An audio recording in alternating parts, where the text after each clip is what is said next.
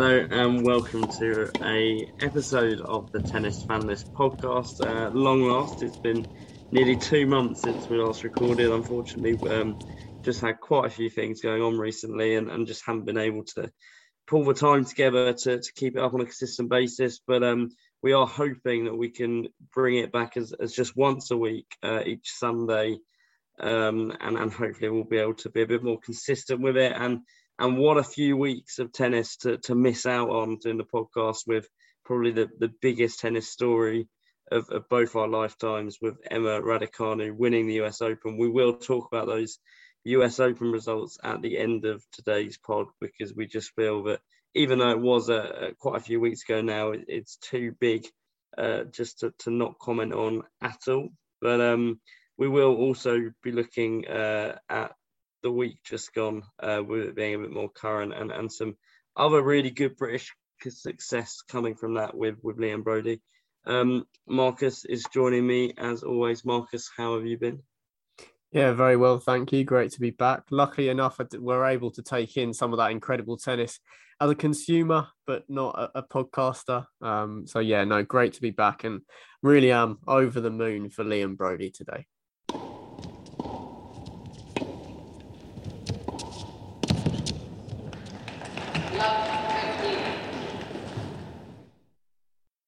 Oh yeah, just because uh, we weren't able to record uh, didn't mean we weren't watching the tennis. Uh, thoroughly enjoyed the U.S. Open uh, a few weeks ago. Probably one of the best Grand Slams I remember of my lifetime. Uh, possibly the best. Um, but as I say, we're going to come to that a, a bit later, um, and and we're going to start uh, this podcast actually down at the the challenger level. Liam Broady uh, winning a challenger title for the first time of his career. This is after seven final losses uh, for Liam Broady, um, winning it in Switzerland, um, beating uh, Swiss player Huesler, who is ranked 159. Broady is going to go up to a career high of 127. Um, and we, we just wanted to put this uh, at the front of the pod just because it's such a feel good story for Liam Broady. Um, you know, we all have sort of heard of him as a 17, 18 year old, um, tipped with this huge future as the next British star. And, and unfortunately for Broady, just never really materialized. Um, did we never really see saw him push up from a, a, a challenger level or, or, anything like that and, and fell down quite a lot. He's, he's been ranked way outside the, the top 200, I think, a lot of the times in his career. But this year he has been a really, really successful and, and getting it back on on track and and finally uh, to get that first challenger title off on his eighth attempt. Um, really, really feel good, feel good news. Uh, Marcus, what should your main reaction to this? I know you were very pleased to see it. Yeah, absolute elation. What a story. Um, well over seven years since he's played his uh, first ever ATP Challenger Tour match. Seven finals dating back to 2014. Got to his first Challenger final in November 2014. So nearly seven years to the day. Um, really, really great to see. He's spoken about in in the past he's, he's had troubles with his mental health and just the the very unsociable part of, of being a player at Challenger Tour level. So to have the guts, the determination, um, the love for the sport, and the desire to to get over the line is a real credit to him. And uh, yeah, it really is a, an amazing story. Um, he's got to four of those eight ATP Challenger Tour finals in the last year, so I think that shows the progression. You know, half of um, yeah, half of those those finals all come in very recently. So it's definitely a player on the app at the age of 27. Um, I think the dream really going forward will be to try and break into the top 100. Obviously, just 27 places to go now. Um, easier said than done, but no, it's, it's really outstanding achievement. Um, I've got I've got a little list of, of all these finals that he did lose between before beating uh, today. In 27, 2014, sorry, the, the first one he lost to James Duckworth a current top 100 player. Then the next one, he lost to an even more high profile player in Alexander Bublik. Uh, then he lost to Stefan Kozlov, Blaz Rola, Cedric Marcel, Stebe, Benjamin Bonzi, and Andreas Seppi. So a few good players in there, a few, you know, some some really tough uh, experiences, but he's taken it on the chin and, and, really come back stronger. I think, particularly since um, coronavirus and the suspension of the game that we saw last year. I think you could say so. Yeah, I'm so so happy for Liam Broady. God loves a trier, and um, boy does he deserve it. Yeah, really, really, really good to see. Um, and I think just uh, I, I, know obviously considering where he was when he was quite young and sort of tipped to, to be sort of England, uh, well, Britain's next star player. Of course, at that point, thinking sort of nine years down the line, if we were sort of getting this adjuvelated over a, a one challenger title, it would maybe sound a little bit disappointing. But um, as you say, God loves to try, and the fact that he, he's really stuck at it despite the problems that he's had and, and, and been very vocal about. He's always been vocal about uh, problems with the tour. I remember playing when he was playing futures tennis, being quite vocal about the the gap between the the money that you get on the main ATP tour and, and, and when in, in a lot of the futures tournaments, if you lose in the first round, you actually end up losing money playing that tournament with all the hotel costs, etc.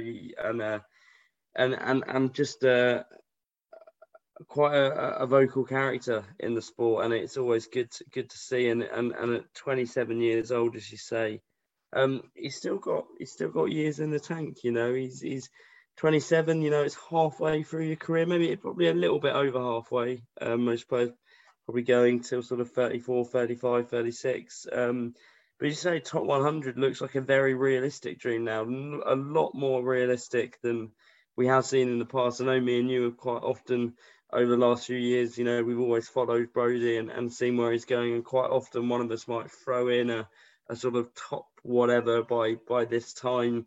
But it always seems a little bit uh, too good, maybe not too good to be true, but you know, it's very aspirational. Whereas now at 127 in the world, I, I would fully expect him to, to make that top 100 if uh, he does keep playing that way. If we just run through uh, his week very quickly, um, beat Andre Kuznetsov in, in the first round, which actually is a very good win in itself. He returned to the tour, I think, this year after quite a long time out. Um, and uh, yeah, the straight sets win there. Grenier of France, um, Ramanathan of India, a very tested Challenger Tour player, um, a match that you really wouldn't have been surprised to see Ramanathan come through.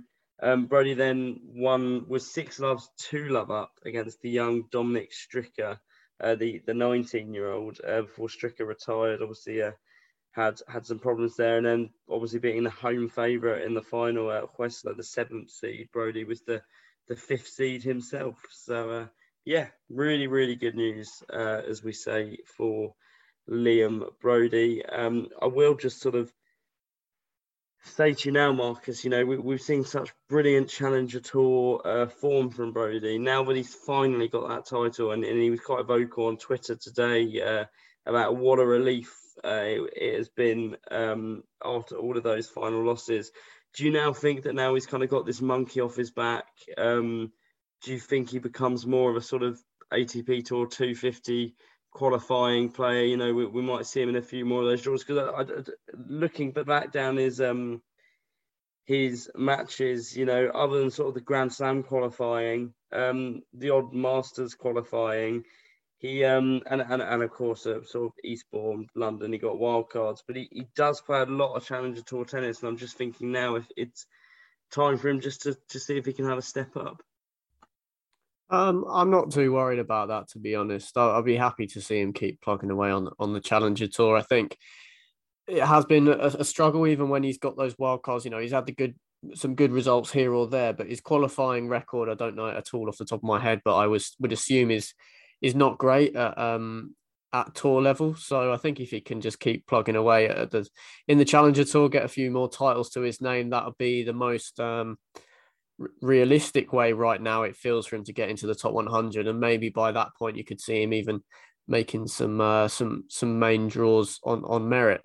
Um, i think benjamin bonzi this year has has broken into the he's, he's in the top 50 players this year in the in the singles race uh, to the atp tour finals and he's hardly played a tour level match really he's, he's just been hoovering the, the Challenger Tour titles up. I think maybe there's something in that for for Broady. Um, yeah, I, am not expecting him to to make the transition. I think that's maybe a, a, little too much too soon, maybe in the future. But I think for now, just look on on building on and adding to to his challenger titles.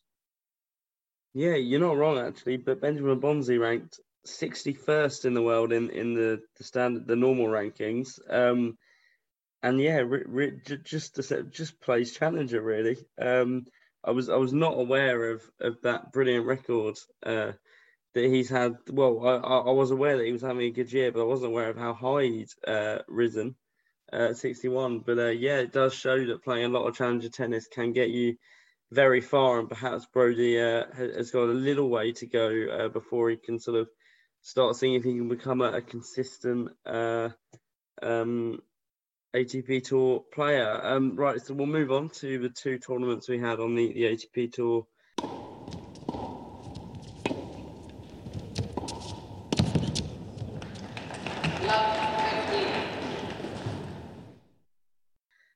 This week, the first one being in Metz in France. Uh, it was Hubert Hurkacz, uh, Wimbledon quarter-finalist, or no, semi-finalist. It was semi, yeah, of course, it was semi, yeah. Um, beat Roger Federer at Wimbledon. He won his fourth title um, in Metz. Uh, well, fourth title uh, of his career. Uh, his first one in the, the French city of Metz, uh, and his first title since uh, surprising the tennis world when he uh, won the Miami Masters earlier this year. He beat Pablo Carreño Busta 7 6 6 3 in the final. Um, he was top seed of this tournament, I believe. Uh, I actually backed him to go out quite early in this tournament. I can't remember who to, but that was a, obviously a, a, silly pick. Looking back on it, um, that final against Carreño Busta, they were the, the top two seeds. Uh, Marcus, um, a word on uh, Hurkacz's week. Um, you know, he's had four matches, uh, well, one of which it, was against Andy Murray, actually, and we'll, we'll, go on to talk about him a bit later on. But uh, four matches uh, that you'd expect him to win. Um, perhaps the Carreño Busta one, obviously, being the, the tougher one, but uh, nice and routine, and I think good to see from Hurkacz, after perhaps uh, a little slowdown in form in, in, in recent uh, recent months, uh, losing to, to Andreas Seppi at the US Open. Yeah, pretty routine. Um, yeah, great to put that Seppi loss behind him. That was that was pretty gutting, and also has good um, uh, sort of implications on the uh, race to the ATP Tour Finals. Where it's looking likely that we will see Hubert Hurkacz there for the first time, which of course will be a great experience for him, um, and he'll be confident that he can he can, he can take some scalps um, against some some higher rated players uh, in Turin this year. Yeah, not too much to say on the rest of that. You know, he, he won the tournament without dropping a set. Um, Lucas Pouille, Andy Murray, Peter Gojowczyk, and as you mentioned, Carreño Busta. So yeah, a, a, good week for for uh, Cashin Metz. Um, yeah, there's I've got a couple of um, honourable mentions before Andy Murray. If you want me to just proceed with them. Um, obviously, as I as I mentioned, Hubert Hurkacz beating Peter Gojowczyk, the, the German player who made what I think was the, the last 16 or maybe even a quarter final in the US Open, maybe the last 16. Um, he's uh, risen back into the top 100 as a result of his wins this week, back up to 87 from just outside. Uh, the most impressive win against Karen Khachanov. And the second honourable mention is Holger Rune, the 18 year old. He's up to a, a, new career high of 124 in the world. He's 73 uh, year to date, and also maybe more notably is ninth in the the next gen singles race. Um, so it'll be interesting to see if he can break into that final eight uh, in in the last uh, few weeks before before those events. His uh, headline win was against Lorenzo Sonego as well this week. So maybe a, another youngster to, to get excited about in Holger Rune really making some inroads on on at main tour level. Correct me if I'm wrong, but got a set off of uh, Djokovic at the US Open. Holger Rune. Uh, you could be right. I, am not yeah. sure to be honest. Yeah, I, no, I was first or second round. Uh, won won the first set against Djokovic, and then it was quite plain sailing from there for Djokovic. But um, you know what an experience sport for Rune to uh, go out um onto court at US Open and, and get a set off Djokovic, and, and good to see him keeping up the, the fine form. And, and Andy Murray, uh, we, have got to talk about. Um, of course, has been making his comeback. Um, during the time that we were out, uh, lost in an epic first round match at the US Open to Stefanos Tsitsipas. This for me uh, was one of the matches of the year. I, I, out of all of the matches that I remember this year, uh, Tsitsipas uh, is in my top three matches of the year with with those two against Nadal. Uh, one at the uh, Australian, one in Barcelona, and, and then this one against Murray. Um, probably not a coincidence. Very entertaining player to watch. There was aggro in this match as well. Um, made for a brilliant viewing. Um, but Murray did very well in that match. Uh, played a Challenger Tour event last week. Would have perhaps been a, a little bit disappointed to, to lose to a Russian Roman Safiullin in the second round. But um, this week coming back up to the ATP Tour um, and getting a three sets win over France's Hugo Humbert. Um, that really took me by surprise. Humbert ranked 26th in the world. Murray, of course, uh, outside the top 100 because of his injuries, and then backed it up with a quite routine, comfortable win 6 3 6 3 against Vasek Pospisil before losing to the eventual champion. Uh, really, really encouraging for Murray. And I think what's also really encouraging is it looks like we're going to see him playing for a third straight week in a row now, which um, I don't remember Murray doing that in in a long time. Um, he is playing Kei Nishikori in the first round of San Diego, which uh, feels like a, a, match from sort of 10 years ago that could have been a, a Grand Slam semi. Uh, both of them now having wild cards uh, at San Diego. Um, you know, what a match that could be, a real blast from the past. But yeah, Marcus, um, a word on Andy Murray in particular, that win against uh, Ugo Humbert, and actually, I would say as impressively, um, getting through Vasek Pospisil after that match, uh, as as look really really comfortably. Yeah, really good to see. Um, I'd actually had Bear to, to go all the way to the final in my in my predictions in Metz. So yeah, Murray scuppered that one straight off the bat.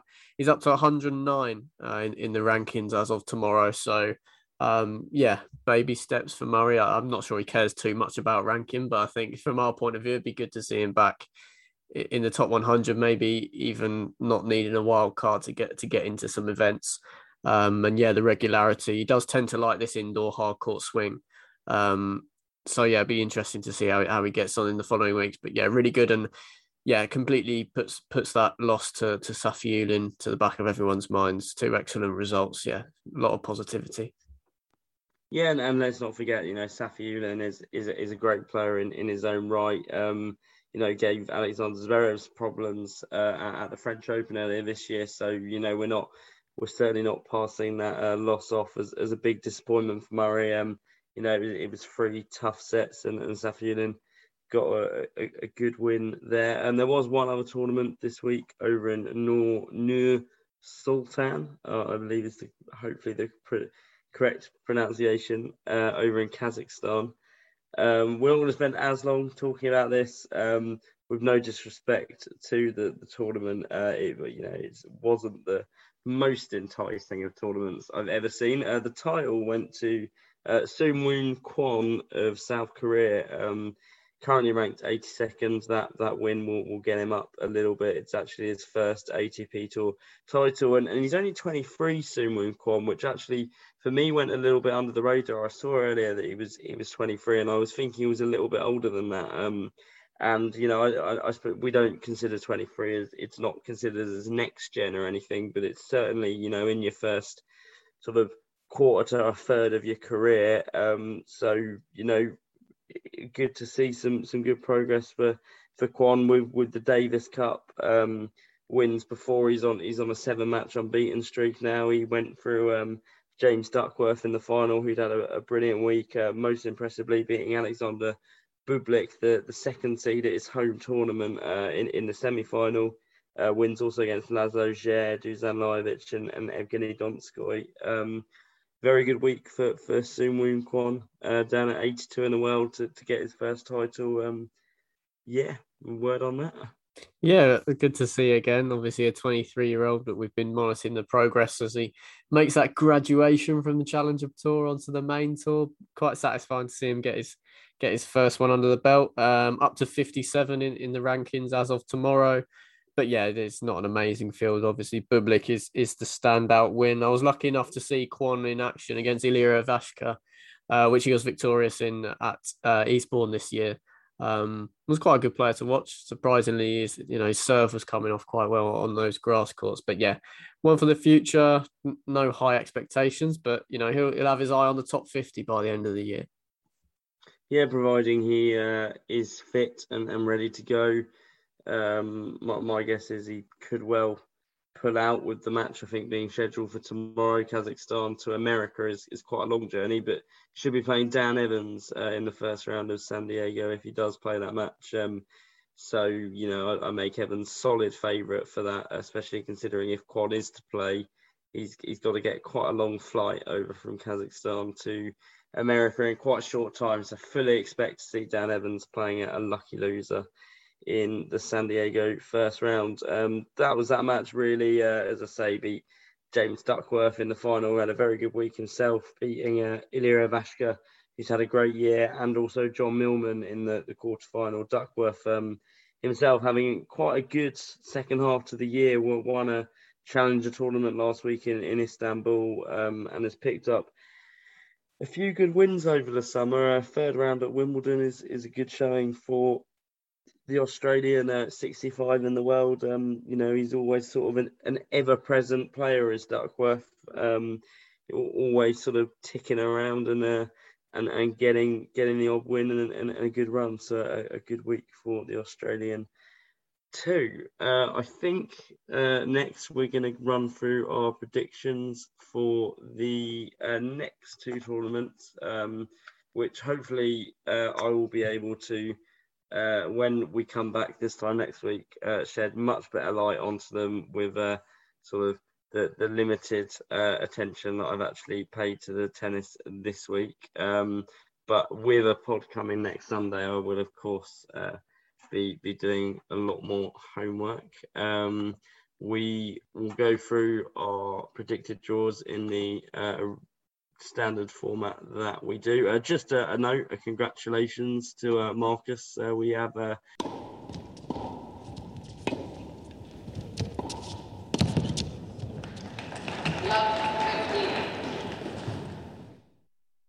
a tournament between the two of us in terms of these predictions. Uh, we ran this one over last year and this year uh, because of the COVID pandemic. Um, and Marcus has now got enough points to to have won won the two years, um, which uh, you know long overdue.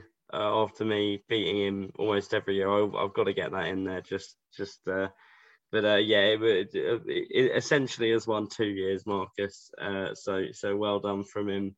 Um, my job now, uh, after winning the two tournaments this week, my job now is just to make the, the scoreline a bit more respectable. Uh, I will start with San Diego uh, my draw. San Diego, it's the first time this tournament's been played uh, on the HP ATP main tour. It's come in because the Asian swing, which uh, is normally played around this time of the year, is pretty much, I, I think it's all been cancelled. I might be wrong on that, but um, the tournament that was meant to be this week, whether that was Beijing or, or Zhuhai or whatever, um, that is uh, not on, and, and this tournament's come in to accommodate San Diego over in uh, America. So I'll go through my, my first quarterfinals. Good lineup here, actually. I've got uh, Andre Rublev to face uh, Lloyd Harris in the top quarterfinal. Got Lloyd Harris to beat the, the six seed Diego Schwartzman in the second round. Uh, second quarterfinal, I've got Denis Shapovalov to face the Brit Dan Evans, uh, who I've got to come through a second round all British encounter against Cam Norrie.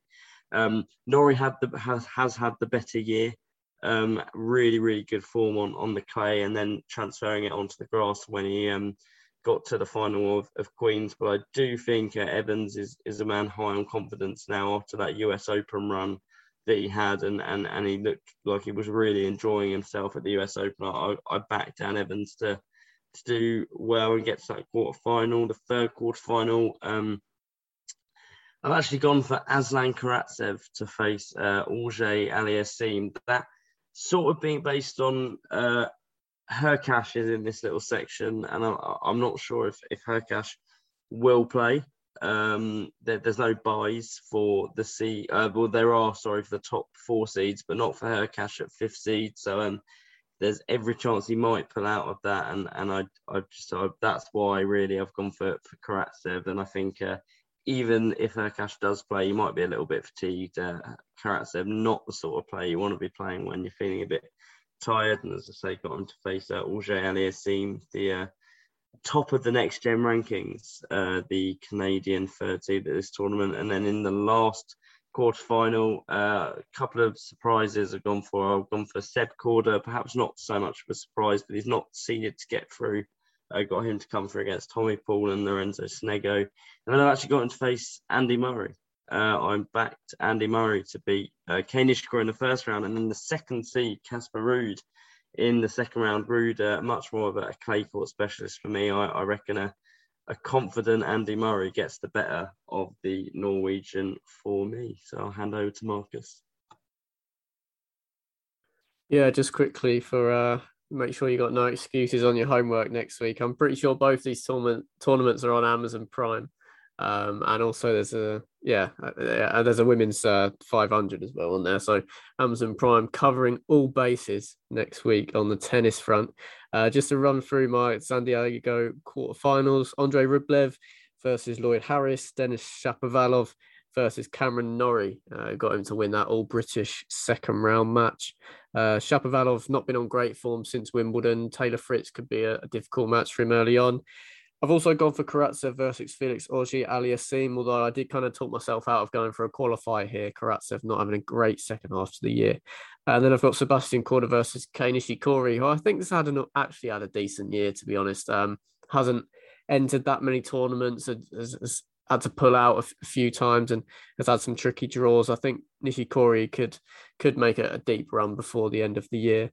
Um, yeah, then just to go on to my winner, I've got uh, Felix to beat Karatsev, Korda to uh, lose to Nishikori, Nishi to the semi, Felix to the final. Uh, then I got I had Norrie to beat Shapovalov and Rublev to beat Harris, Rublev to beat Cameron Norrie, and then purely because Felix Auger-Aliassime doesn't win finals, any other logic, I probably would have had him to win the tournament.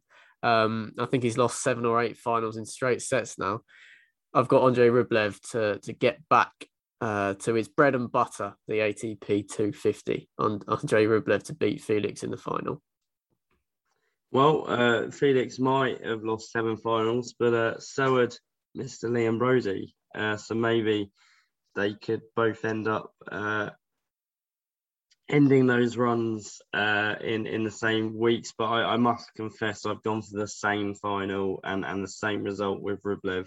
Um, as you say, bread and butter for Rublev really uh, does well at these tournaments. Um, I've got him to beat Shapovalov in the semi. I have actually backed Shapovalov to get through, um, and I have got Auger-Aliassime to beat Seb Korda in the semi-final. Although I've got Murray to get through Nishikori and Ruud, I have gone with Korda to beat Murray uh, in the quarterfinal. I'd, I'd wonder if Murray just has the lasting power uh, to, to get through that and Korda a player that uh, on in front of his home crowd. Uh, I, I just think his draw is quite nice as well in those first couple of rounds. I, I can't see him having any problems with Tommy Paul um, and, and then either Basilashvili or Sonego in the second round. I, I, think he would be on the hard court. Um, so yeah, uh, but Korda Murray could be a, really enticing quarterfinal if that does come off. Um, I will go over to Marcus now uh, to start with his ones for I'm gonna forget. Uh, oh, that's it. Sofia, the the Bulgarian capital, um,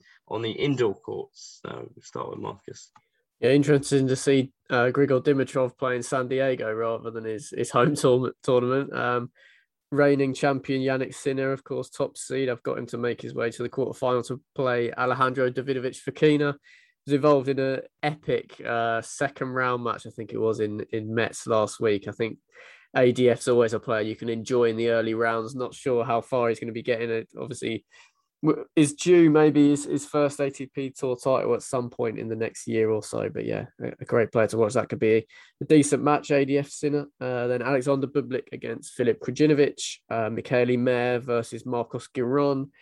And at the bottom of the draw, I've got the home wild card Adrian Andreev against Gael Monfils. Um, yeah, a, a, little spanner in the works there. The world number 319 making the quarterfinal. Well, sorry, so you, sorry, you've got Adrian Andreev to get to the quarterfinal. Interesting. Uh, not a player I know a lot about.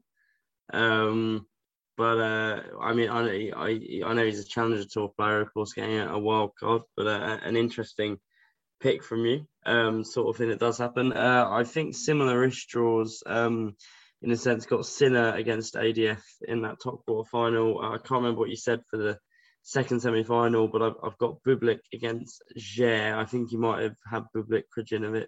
Um, yes, I've got Djere to beat uh, Krajinovic in the second round. Um, so yeah, um, and then third quarter final also got uh, Ymer to face Marcos Giron, uh, which I think is what you said. And then the last quarter final, um, I've gone with uh, Miomir Kecmanovic. Uh, not had the best year, um, but I think got a got a good win last week. Can't remember who that was against, but I know uh, he got a good win last week.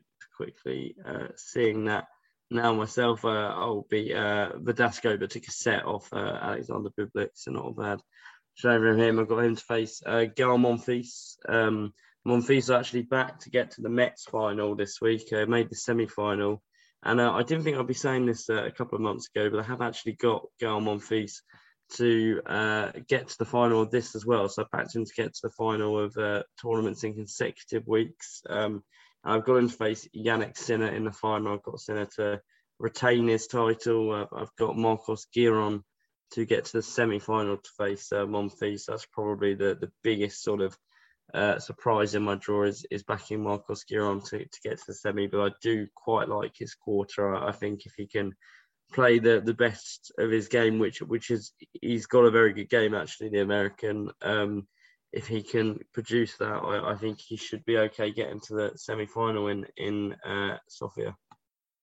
I've actually matched you up, yeah, gone for Giron to beat him there in that quarter final, make the semi. Monfils Sinner final, Sinner to win it. Uh, yeah, exactly the same. I think we might have the same finals and, and winners on, on both draws there. Uh, and I know I have Krajinovic to, to beat Bublik and, and, make the semi final. But yeah, Sinner to retain his title, same as you. The difference there, I've got a Bublik to beat Djere, so I've got a Bublik to get to the semi final face Sinner. So that's the, the main difference between our draws, right? Um, so now we, we've reached that point. Uh, that was sort of this week's focus, like the, the normal standard of the Tennis Fan List podcast. But we do think it's important to, to look back on the US Open just very briefly, uh, as we weren't able to produce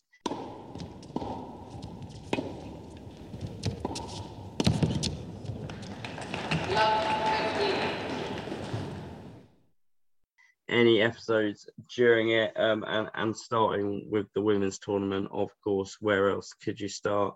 Um, we're fully aware that we can't really say anything new on this. Um, Emma Raducanu was the centre of the, the, the media focus for a, a long a long period uh, after that. Still is really. Um, absolutely sensational. Um, you know, she's got sports personality of the year nailed on, uh, in my opinion. Uh, to to do that at Wimbledon, you know, to, to get to I think it was the fourth round, um, and to be able to come out into the US Open ranked, you know, 100 and whatever she was ranked, um, and 150, I think it was, um, and and and win a Grand Slam.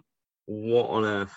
Uh, it still sounds unreal to talk about. Uh, she she didn't even drop a set in the tournament. Beat um, in the final uh, Fernandez of Canada, um, uh, who had also had a fantastic tournament. Nineteen year old, uh, she'd come through and beaten the likes of Kerber.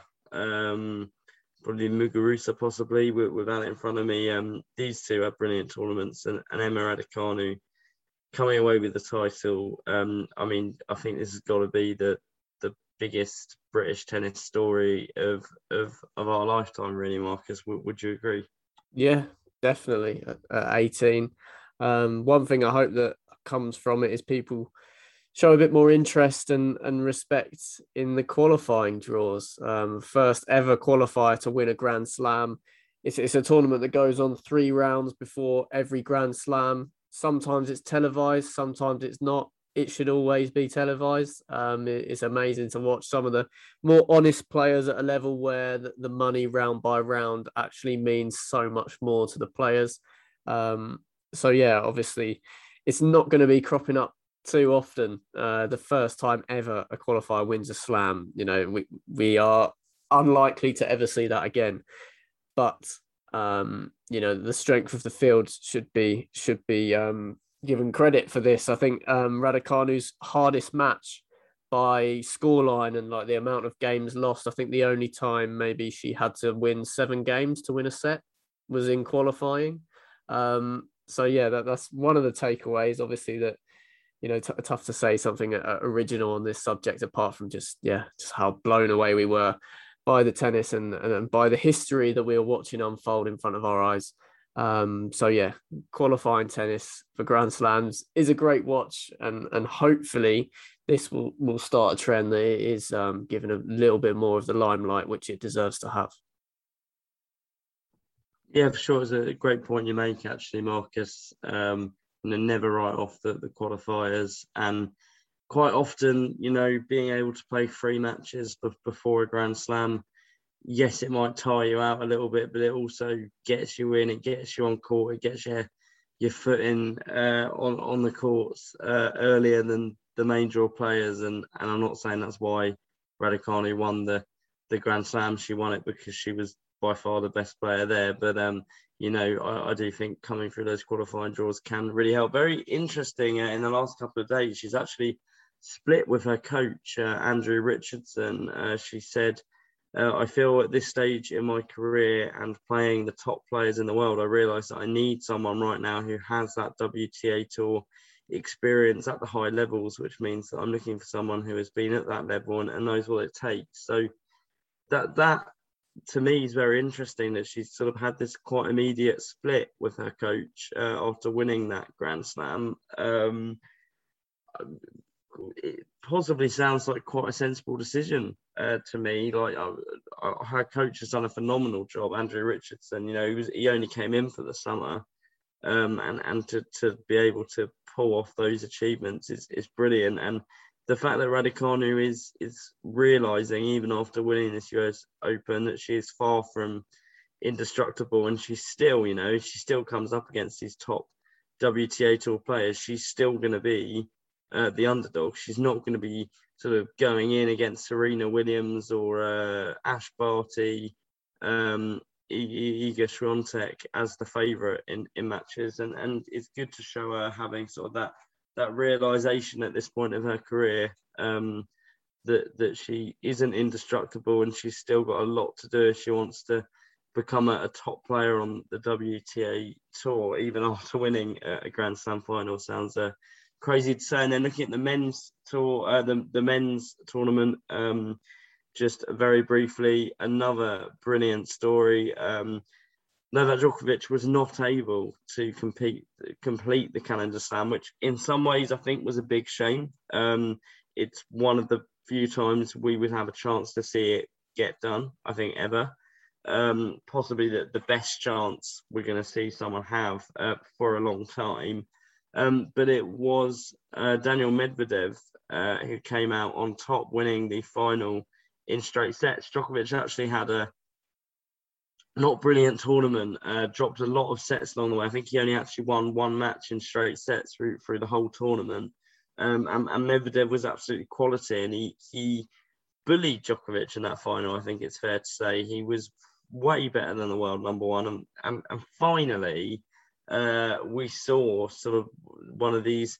I know I know Medvedev's not next gen or anything uh, anymore, but we we saw one of these younger players outside of the big three bossing uh, one of those those top players, and, and and this time, you know, being probably the, the greatest tennis player ever lived. So really, really good to see from uh, Daniel Medvedev, um, who came into the tournament as the second seed. Um, I know we we've talked a little bit about sort of where he should be targeting himself, but um, before we come on to that, actually, you just have a word on on on Medvedev, but also, you know, was it a shame in in some ways not to be able to see Djokovic pull off this this piece of history?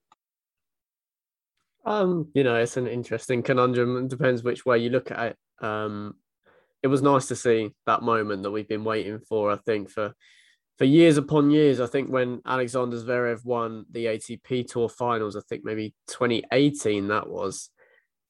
I was pretty much thinking then the changing of the guard is happening next year, and then uh, the best part of, of three years has passed. I think that's 11 slams, and it took that long. Obviously, you had Dominic Thiem last year at the US Open, um, but it, it, it, took that long to really see um, one of the big three players beaten in a Grand Slam final. And yeah, Medvedev absolutely deserved it. Can't take it away from him at all. Um, Djokovic was physically not what he usually is, and I think the five setter in the semi final with Alexander Zverev had a, lot to do with that.